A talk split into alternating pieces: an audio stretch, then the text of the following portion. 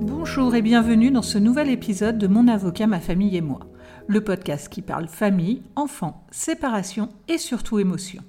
Dans cet épisode, nous allons aborder la question de la contribution aux charges du mariage. Mais pour débuter, définissons ce que sont les charges du mariage. Le principe de la contribution aux charges du mariage est un des, est un des principes majeurs qui s'applique aux époux. Les charges du mariage font référence aux dettes entraînées par le train de vie du couple et l'éducation des enfants. Cela peut inclure les dépenses liées au logement, à l'éducation des enfants, à la nourriture, aux soins de santé, aux factures et aux autres dépenses courantes. Les charges du mariage sont généralement supportées conjointement par les deux époux, en fonction de leurs revenus et de leurs capacités financières. La plupart du temps, peu de questions se posent pendant la vie commune. Chacun met au pot commun et il est courant que, quel que soit leur régime matrimonial, les époux fonctionnent comme s'ils étaient en communauté de biens. La plupart du temps, les choses se compliquent au moment de la rupture et pendant la procédure de divorce, notamment quand le couple se sépare et doit assumer deux logements. Très vite va se poser la question de qui paye quoi. En effet, lorsque le couple se sépare, les charges du mariage sont pour certaines multipliées par deux alors même que le couple conserve le même niveau de revenus et que les rancœurs peuvent compliquer la situation. Il y a donc lieu de se poser la question de qui paye quoi. Interrogeons-nous d'abord sur la question du domicile conjugal. Il est important de distinguer selon que le domicile conjugal est une location ou si les époux ou l'un d'entre eux en est propriétaire et doivent donc à ce titre supporter la charge d'un emprunt immobilier. Dans le cadre d'une location, les deux époux restent tenus solidairement du règlement du loyer.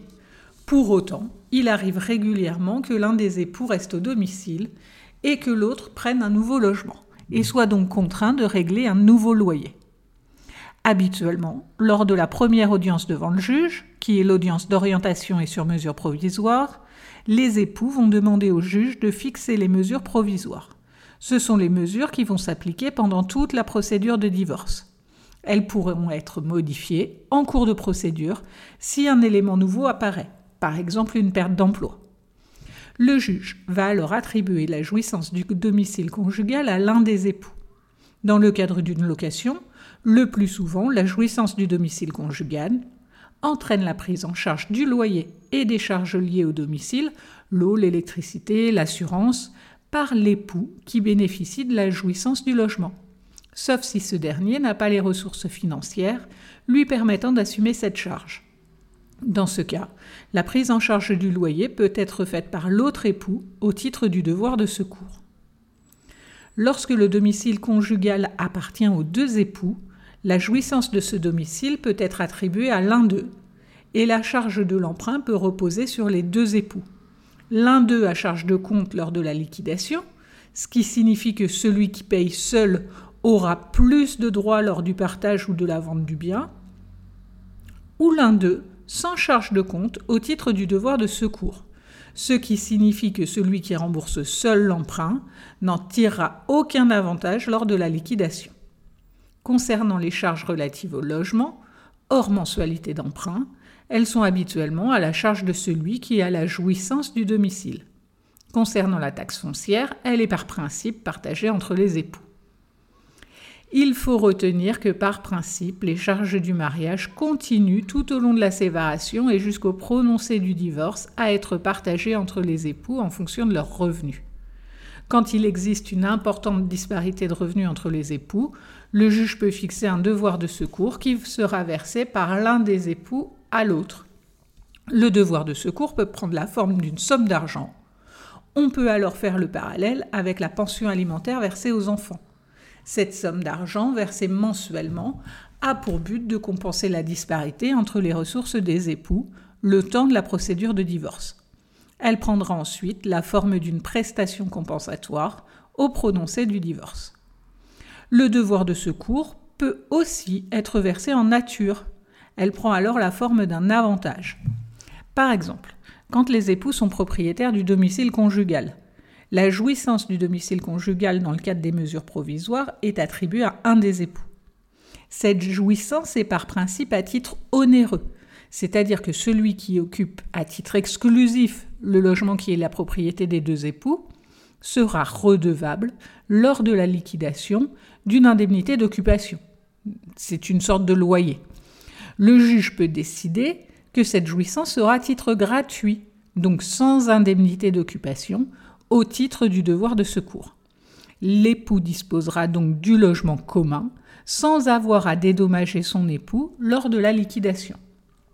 Le devoir de secours peut aussi prendre la forme d'une prise en charge totale d'un ou plusieurs emprunts, pas uniquement celui relatif au domicile conjugal, sans que cela augmente les droits de celui qui règle seul les mensualités lors de la liquidation. Si vous souhaitez en apprendre plus sur le devoir de secours, je vous invite à écouter l'épisode 1 de la saison 2 du podcast qui est consacré à ce thème. Dans la contribution aux charges du mariage, il y a également les frais relatifs aux enfants. Les charges du mariage, ce sont aussi les charges relatives aux enfants, frais de scolarité, de licence sportive, d'habillement, d'alimentation. Ces charges doivent être partagées entre les parents en fonction de leurs revenus et des modalités de résidence et de droit de visite et d'hébergement de l'autre parent. En cas de résidence alternée, le plus souvent, chacun garde à sa charge les frais de ses semaines de garde ce qui revient à partager pour moitié les frais de scolarité, cantine, alimentation, habillement. Attention, même en cas de résidence alternée, s'il existe une disparité importante entre les revenus des parents, celui qui a les revenus les plus importants sera amené à verser une pension alimentaire à son conjoint pour les enfants. Si la résidence de l'enfant est fixée chez l'un des parents et que l'autre bénéficie d'un droit de visite et d'hébergement, ce dernier verse une pension alimentaire qui est destinée à participer à la prise en charge des frais courants des enfants. Les frais courants, c'est l'alimentation, l'habillement, les frais de cantine, de périscolaire. Si vous voulez en savoir plus sur cette question, je vous invite à écouter l'épisode 9 de la saison 1 du podcast qui est dédié à la pension alimentaire.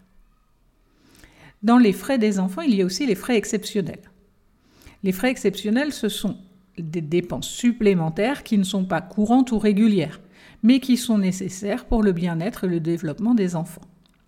Ces dépenses peuvent varier en fonction des besoins spécifiques de chaque enfant et des circonstances particulières de la séparation. Je vous donne quelques exemples de frais exceptionnels. Ça peut être les frais médicaux non couverts par l'assurance maladie, comme les consultations de spécialistes, le traitement dentaire ou d'orthodontie, les frais d'optique. Ça peut être les frais de scolarité supplémentaires liés à des activités extrascolaires, des cours de soutien ou des frais de matériel éducatif.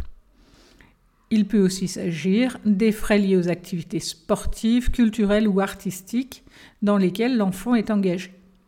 Les frais exceptionnels sont partagés entre les parents par moitié ou selon d'autres modalités.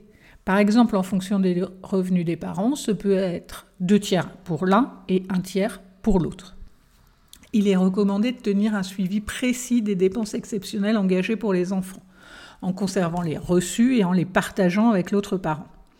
Cela permet de faciliter le partage équitable des coûts et de garantir que les besoins des enfants sont bien pris en compte. Attention, il faut noter que les frais exceptionnels ne sont partagés que s'ils ont été décidés d'un commun accord avant l'engagement de la dépense. Sinon, ils seront à la charge de celui qui a engagé la dépense sans avoir préalablement recueilli l'accord de l'autre parent. Mais alors, quand se termine l'obligation de contribution aux charges du mariage? La contribution aux charges du mariage ne s'applique plus à compter de l'ordonnance d'orientation et sur mesure provisoire, à l'issue de la première audience devant le juge. Mais elle prend alors la forme d'une obligation de secours le devoir de secours dont nous avons précédemment parlé. Attention, le conjoint qui ne réglerait pas le devoir de secours auquel il a été condamné par le juge aux affaires familiales s'expose à un risque de poursuite pénale pour abandon de famille ou à une action en exécution forcée par un commissaire de justice. C'est l'ancien huissier, par exemple par le biais de saisie. Le devoir de secours est dû jusqu'au prononcé du divorce il prend alors la forme d'une prestation compensatoire fixée par le juge. Pour tout savoir sur la prestation compensatoire, je vous invite à écouter l'épisode 2 de la saison 2 de ce podcast. Voilà, j'espère que cet épisode vous a plu. N'hésitez pas à le partager à vos amis et à me mettre une très bonne note sur les plateformes d'écoute afin que d'autres personnes puissent découvrir mon avocat, ma famille et moi.